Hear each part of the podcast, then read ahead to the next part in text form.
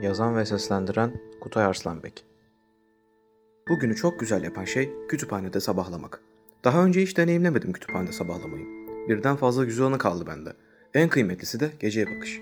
Çok huzur vericiydi. Ama neden? Sabah vakti olsa aynı huzuru hisseder miydim? Bir sabah vaktinde sessizliğin içinden yalnız bir kuş çıka gelse ve şarkısını söylese yine etkiler miydi bu kadar? Cevabım hayır. Çünkü gece karanlığı insanın gözünü daha az yoruyor sanırım.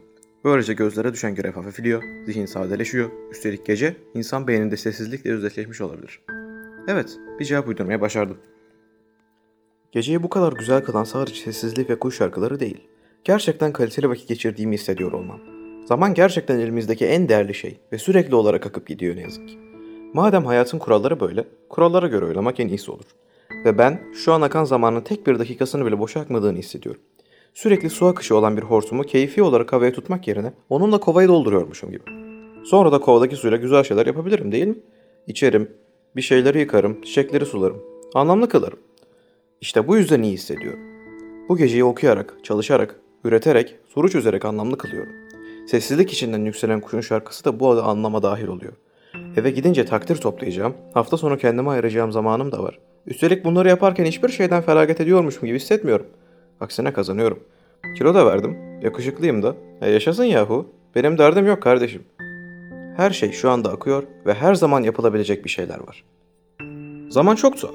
Bu sabah okula gitmiş olmam çok ilginç geliyor mesela. 15 saniye öncesinin yok olup gittiğini bilmek de acayip.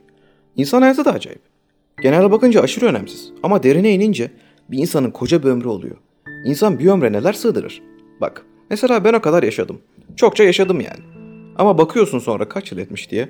16. 16 çok az. Daha çok var. Zaman ne giderecek veya nasıl geçecek diye düşünmeye gerek yok. Çünkü geçiyor.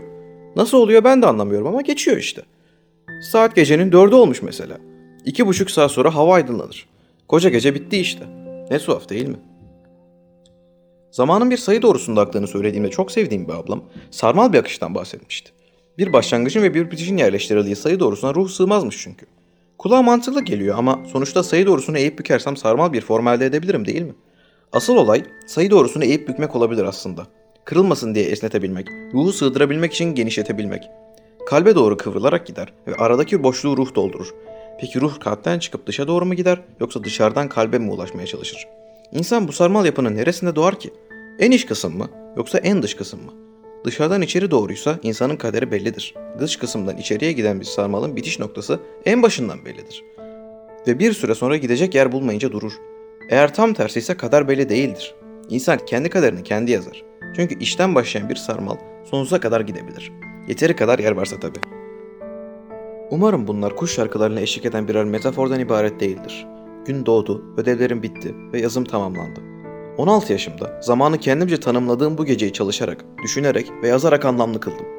Zihnim ve elim yorgun düştü biraz. Bence bu da anlama dahil.